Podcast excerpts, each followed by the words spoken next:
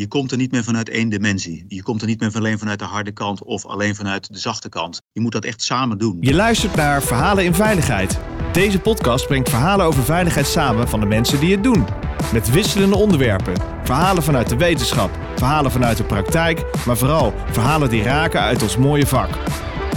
Uw presentatrice Orlie Borlak. Welkom uh, luisteraars, het is weer tijd voor een uh, mooie podcast. Ik zit in de studio met Jeroen Grond. Een heleboel mensen die nu luisteren denken, ah eindelijk is Jeroen in de studio. En een heleboel mensen denken, geen idee, wie is deze man? Nou, ik heb een leuke introductie voor jullie. Hij is directeur Safety, Health, Environment en Quality bij Steden met een zeer grote interesse in leiderschap en het ontwikkelen van een HRO-cultuur. Daarnaast is Jeroen enorm betrokken bij het onderwerp veiligheid en naast zijn werk helpt hij bij de ontwikkeling van veiligheidsschema's en veiligheidsinitiatieven. Hij heeft een achtergrond in bedrijfskunde en electrical engineering. En in zijn vrije tijd, wat hij dan nog over heeft, is hij heel creatief. Speelt hij de waldhoorn in een harmonieorkest. Ik vind het hartstikke leuk dat je hier bent. Welkom. Ja, hallo. Goedemorgen. En wij gaan het vandaag hebben over een heel mooi onderwerp waar jij een heleboel van weet en de luisteraar heel graag ook iets van wil weten. Dat is uh, hartstikke mooi. We gaan het vandaag hebben over de bestuurlijke kant van veiligheid.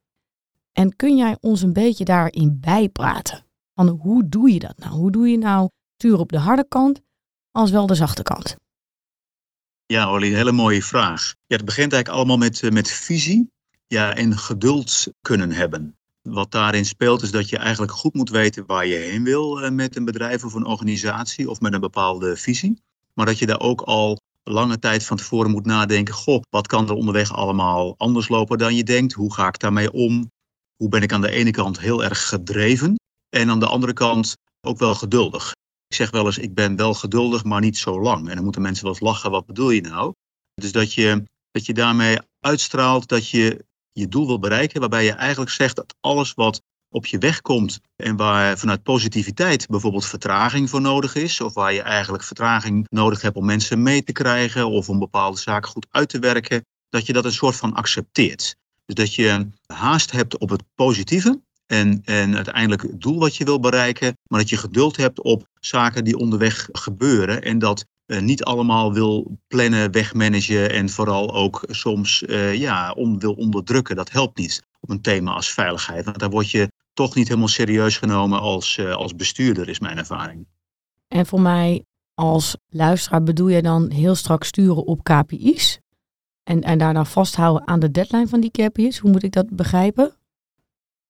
Ja, het is denk ik een beetje van beide. KPI's zijn denk ik heel belangrijk in uh, meten van, van ja, bijvoorbeeld veiligheid. Hè. Dat is een, een, thema wat zich lastig soms laat meten en waarbij je soms ook geduld moet hebben. Aan de andere kant, je merkt dat heel veel uh, veiligheidstrajecten toch nog wel een beetje als een project worden gezien. Hè. Bijvoorbeeld binnen een jaar of dit jaar gaan we dit doen of we willen graag de komende tijd dit realiseren. En dat is goed, want dat geeft richting. Want als je geen planning hebt, ga je nooit op vakantie, zeg ik altijd maar. Maar je moet denk ik oppassen dat je uh, je daar niet in verstrikt. Dus dat je niet te precies wordt in de planning.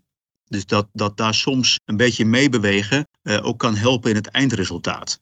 Dat zie je ook straks in de praktijk. Want bijvoorbeeld ook ongecontroleerde tijdsdruk in de operatie. Dat is vaak ook wel een reden dat dingen fout kunnen gaan. Dus waarbij je uh, aan de ene kant dus buiten of binnen waar je veiligheid wil hebben, mensen de ruimte moet geven dat ze ook als het een keertje tegen zit, ja, open en eerlijk kunnen praten over vertraging of dat het anders loopt. En niet, uh, ja, timing of planning is planning, dat moet je niet willen. Moet je dat ook op een soort metaniveau willen doen als je dus in je bedrijf veiligheidscultuur wil omarmen of als je in je bedrijf wil groeien op, we komen nog over te praten, bijvoorbeeld op de veiligheidsladder of als je wil groeien in bewustzijn, hè, dit, dat mooie HRO, hè, dat high reliability gedachtegoed, dat je dan soms ook um, even moet versnellen waar het nodig is en moet vertragen waar het, uh, waar het soms kan. Dat helpt, dat geeft vertrouwen en dat geeft mensen ook uh, zoiets van wacht eens eventjes, dit zit dieper dan een verplicht nummer of dit zit dieper dan uh, iets moet omdat het moet. Dat is mijn ervaring.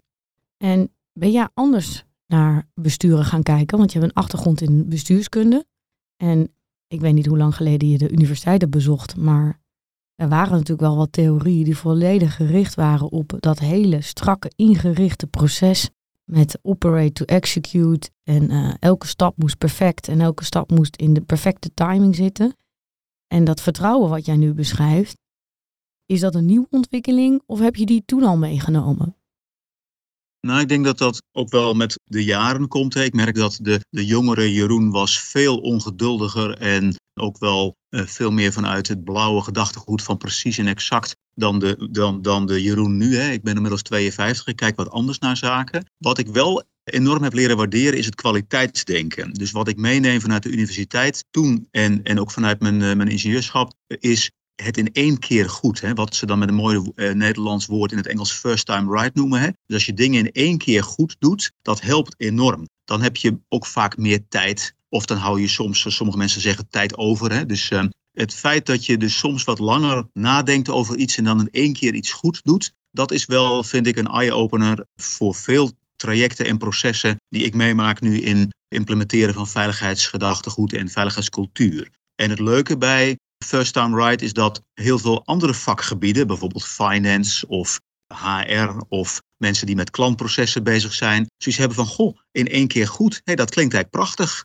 En daarmee heb je eigenlijk een soort verbindende factor, waarbij iedereen opeens heel positief in een veiligheidscultuurprogramma zit. Of iemand heel positief denkt, goh, waar ben jij mee bezig? Want ja, jij was toch van veiligheid? Nee, wij zijn eigenlijk van in één keer goed of in één keer dingen op orde hebben. Dus betrouwbaar. En dan heb je opeens vele vrienden of mensen die je opeens begrijpen. Dat heeft mij enorm uh, gestimuleerd. En daarbij is uh, ja, gemeenschappelijke taal is heel belangrijk. Je begrijpt elkaar veel beter als je gemeenschappelijke taal spreekt. En First Time Right is blijkbaar een managementwoord wat heel verbindend is in allerlei vakgebieden. Dat heeft mij enorm geholpen.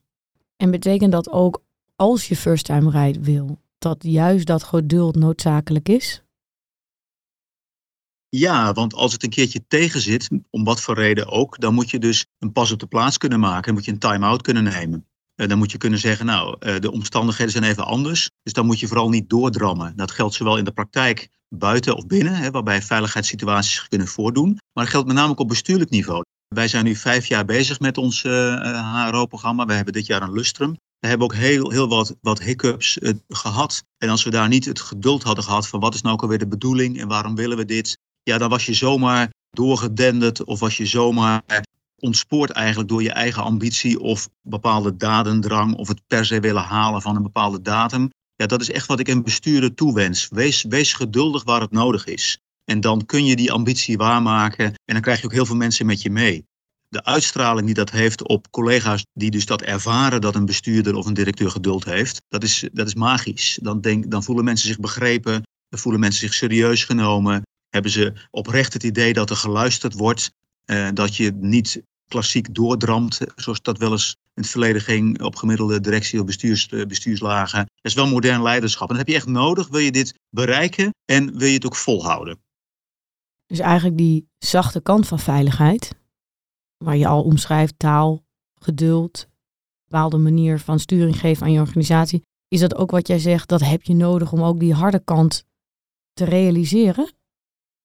Ja, ik denk dat hier mens en techniek hand in hand gaan. De, de mens als metafoor voor de wat meer zachtere kant. Uh, je merkt dat sociale veiligheid en uh, gedachtegoed om hoe je met elkaar omgaat in de wereld heel belangrijk wordt in de, in de maatschappij en de bedrijven. Allerlei thema's komen daarop binnen. Daar moet je goed antwoord op kunnen geven. En daarnaast zie je ook de klassieke kant van ja, lintjes, pionnen, wegafzettingen of kantoorveiligheid tot arbozaken, die gaan hand in hand. En ik denk dat als je die balans goed weet te vinden, waarbij je de mens centraal stelt, zowel aan de zachte kant als aan de harde kant met beschermende maatregelen, dat dat, dat dat enorm belangrijk is. En je komt er niet meer vanuit één dimensie. Je komt er niet meer alleen vanuit de harde kant of alleen vanuit de zachte kant. Je moet dat echt samen doen. Dat is wel mijn ervaring. En je zei net van, ja, we zijn al vijf jaar onderweg. We hebben ons lustrum bij de HRO. En we hebben wat hiccups gehad. Ik kan me heel goed voorstellen dat je bent een soort ja, vormer eigenlijk van een soort nieuwe cultuur, bijna een soort nieuwe veiligheidscultuur als ik jou zo beluister. Wat heb je nou gedaan dat je zegt, nou, ja, daar kunnen andere mensen van leren, dat werkt?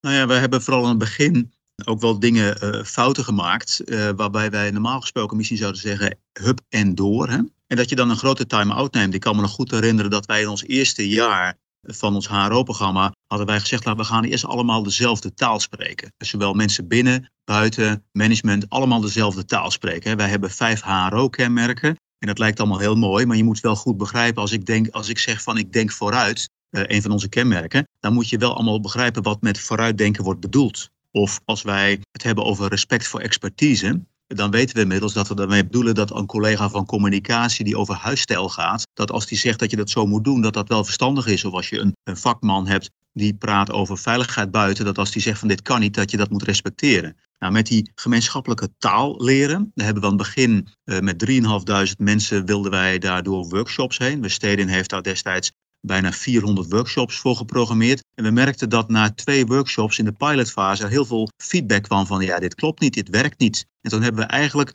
een half jaar time-out genomen, hebben we alle workshops gecanceld, hebben we best wel kosten gemaakt, uh, wat we ook best wel goed hebben moeten uitleggen aan elkaar. En daarna hebben we de hele, de hele workshop opnieuw gedesigned met feedback van de mensen. En dat wij zeggen een eye-opener van goh, men gaat niet door, men, men, men houdt niet vast aan het programma, men luistert. Uh, dat was echt een heel groot compliment dat wij achteraf gekregen hebben van, uh, van collega's van goh, we hadden nooit verwacht dat jullie de feedback, zo, feedback in het algemeen, maar zeker deze feedback, zo serieus zouden nemen. En dat hebben we eigenlijk vastgehouden uh, in allerlei andere HRO-trajecten die we hebben gedaan. Luister naar feedback, neem een time-out, ja, dram niet door en doe wat met betrokkenheid van collega's. Dat is eigenlijk wel mijn takeaway van het eerste stuk van, van het HRO-traject. En ja, daar krijg je heel veel voor terug. Want mensen zijn dus dan, als je een keer wilt versnellen, of als je denkt van goh, uh, dit willen we toch graag af hebben voor de zomervakantie, of dit zou fijn uitkomen dat dat, dat, dat gebeurt, dan zijn ze je ook niet vergeten van oké, toen hebben ze goed geluisterd, dat heeft best wel vertraging opgegeven. Nou, hup, schoudertjes eronder, en nu werken we even mee. Dus dat geeft een hele leuke wisselwerking, uh, waarbij je dan soms denkt, goh, grappig, nu werkt het opeens wat sneller. Nou, dan kan het andere keer wel eens een keer wat trager. Dat is helemaal niet erg. En die gemeenschappelijke taal, daar haak ik wel een beetje op in. Dat klinkt me heel inspirerend. Is dat je uiteindelijk ook gelukt? En wat heb je dan gedaan waardoor jullie elkaar in ieder geval begrijpen op wat er wordt verstaan onder, eh, onder vooruit en onder dat vakmanschap? Want dat zijn denk ik heel veel thema's die iedereen heeft. Veiligheid draait vooral over uh, verbeteren. Mensen willen vooral uh, hoger op een ladder, uh, betere performance, minder uh, vermijdbare doden. Daar komt het eigenlijk op neer. En dan zegt iedereen vakmanschap. Iedereen. Maar er zijn er maar zo weinig die weten, wat bedoelen we daar nou eigenlijk mee? Ja, nou, dat is een mooie, mooie vraag in deze, dat taal, en dat geldt zeg maar universeel, denk ik dat, dat taal erg verbindend kan zijn, hè, of ook juist soms tot allerlei verwarring kan leiden. De Babylonische spraakverwarring komt daar niet voor niets vandaan. Maar terug naar ons bedrijf. Wij hebben uh, heel veel met herhaling gewerkt, de kracht van herhaling. Dus als iemand iets voor het eerst ziet, dan wil nog niet zeggen dat iemand het begrijpt. En als iemand het begrijpt, wil nog niet zeggen dat iemand het beheerst of dat iemand uit zijn woorden kan komen. Ze hebben heel veel aandacht op besteed aan het oefenen met begrippen, oefenen met dialoog, oefenen met moeilijke dialogen. En dat, dat je met z'n allen die vijf kenmerken goed snapt en ook daar wat van kunt vinden en over kunt praten. En we hebben ook wel een begrip geïntroduceerd als wat we altijd uitleggen als van regel naar bedoeling.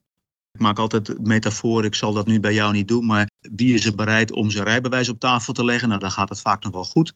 Als ik dan zeg van, goh, maar wie is bereid om vandaag theorie-examen opnieuw te doen? We maken het niet te moeilijk, dus we gaan niet opnieuw afrijden. We gaan er alleen maar even opnieuw theorie-examen doen. En als dat nou niet lukt, dan bewaar ik jouw rijbewijs eventjes de komende vier, vijf weken totdat jij het wel gehaald hebt. Dan krijg je hem terug. Wie wil dat doen? Nou, nou, nou meneer Grond uh, of Jeroen, afhankelijk van dan wordt het soms wat rustig. En dan zeg ik van ja, maar de bedoeling van autorijden, die begrijp je toch wel? Ja, natuurlijk eh, Jeroen, uh, ik rij al jaren auto. Maar dan komt het. Waarom kunnen we dan daar de bedoeling wel belangrijk vinden? En de regel, die hebben we dan wat meer, zijn wat meer vergeten. En dat is helemaal niet erg als je de bedoeling maar begrijpt. regels willen we vooral gebruiken voor mensen die jong in het vak zijn, voor educatie, voor verdieping. Als mensen heel precies willen weten hoe het zit, dan zijn regels heel belangrijk. Maar in ons menselijk brein hebben we helemaal geen tijd voor al die regels als het fout gaat. Hè? Dus dan moet je eigenlijk vanuit de bedoeling kunnen handelen. En als je de bedoeling snapt binnen een bedrijf, dan ben je een, een vakman of een vakvrouw. Of wij gebruiken vaak ook het woord vakmensen, om dat eventjes uh, anders te duiden. Uh, maar dan heb je begrepen waar het over gaat. En de bedoeling, dat is een heel gevleugeld begrip geworden in ons bedrijf.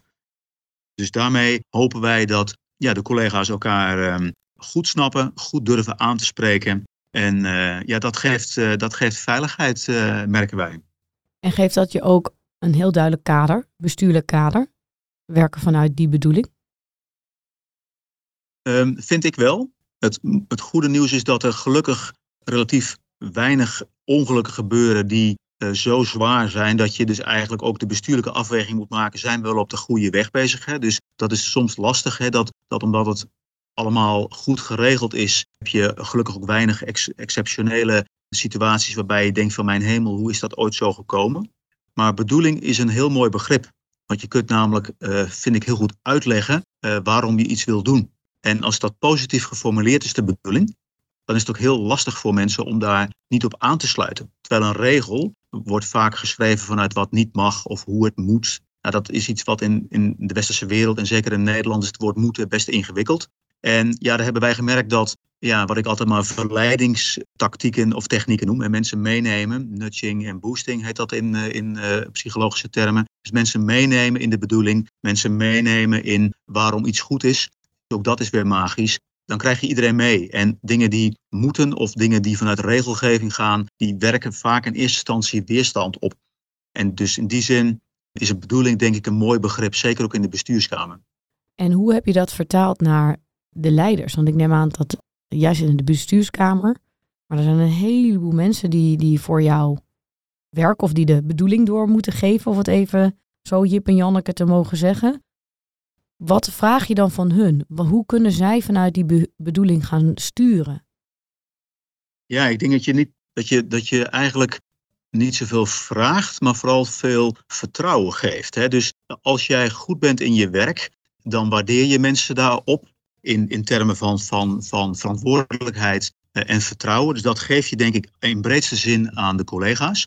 En vanuit de bestuurskamer, hè, dus als ik kijk naar de Raad van Bestuur van Steden, waar ik als directeur veiligheid aan rapporteer, dan merk ik dat daar geduld voor terugkomt. Of um, dat daar trage vragen voor terugkomen. Dus niet snelle vragen van hoe kan dat nou? Maar daar komen dan verdiepende vragen terug vanuit onze Raad van Bestuur van goh, hoe zit dat? Of hoe zou dat kunnen? Of waar zijn jullie uh, over een paar jaar mee bezig? Dus je krijgt daar uh, ruimte voor terug als veiligheidsprofessional of als gedreven veiligheidsambassadeur, uh, wat ik graag wil zijn, dan krijg je heel veel ruimte voor terug als je op de, de werkvloer zorgt dat mensen vertrouwen en vakmanschap en verantwoordelijkheid kunnen uitoefenen. En dat je de bestuurders eigenlijk zover krijgt dat zij het vertrouwen en daarmee dus ook veel meer ruimte geven en tragere vragen stellen en, en niet op het puntje van hun stoel zitten qua interventie, maar wel op het puntje van een stoel zitten qua belangstelling. Goh, eh, wat leuk, hoe werkt dat? Hoe gaat dat? Eh, dus dat je een hele nieuwsgierige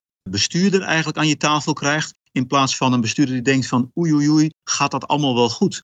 Eh, en dat is denk ik wat ik bijna elke bestuurder gun. En ook trouwens elke directeur veiligheid of hoe je het ook wil noemen. In ieder geval de eindverantwoordelijke veiligheid in het bedrijf. Dat je dat voor elkaar krijgt. Dat mensen het vertrouwen hebben dat ze het goed doen. En dat bestuurders het vertrouwen hebben dat het uh, uiteindelijk in goede handen is. En dat de bedoeling klopt.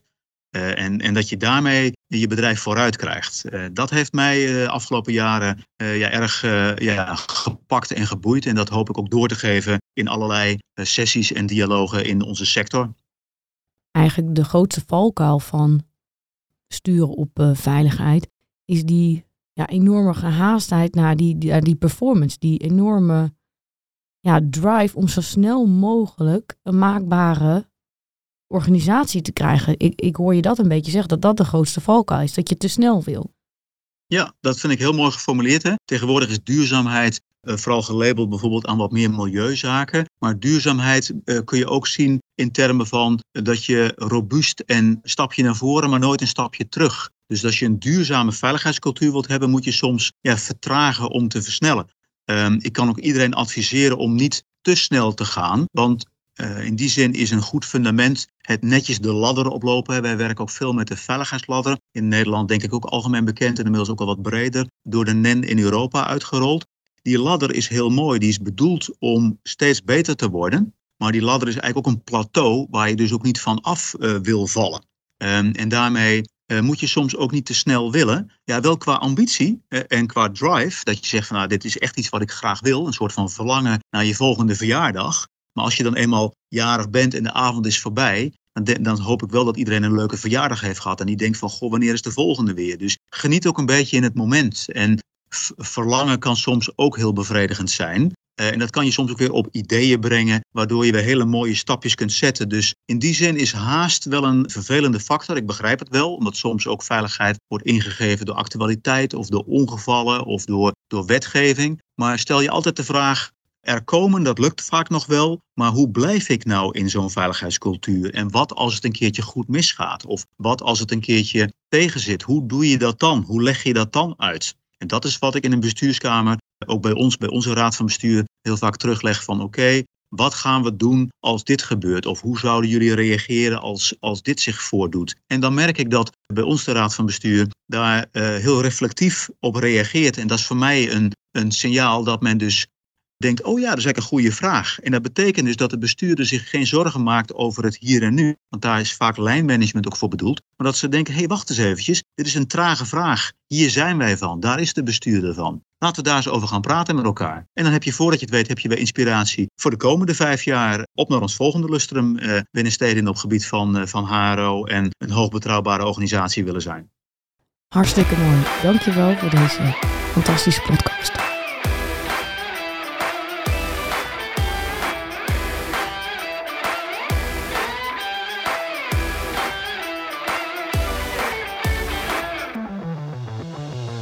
Je luisterde naar Verhalen in Veiligheid. Wil je niks missen van deze podcast? Abonneer dan op deze podcast in je favoriete podcastplatform. Of laat een recensie achter via Apple Podcast. Dank voor het luisteren. Graag tot de volgende.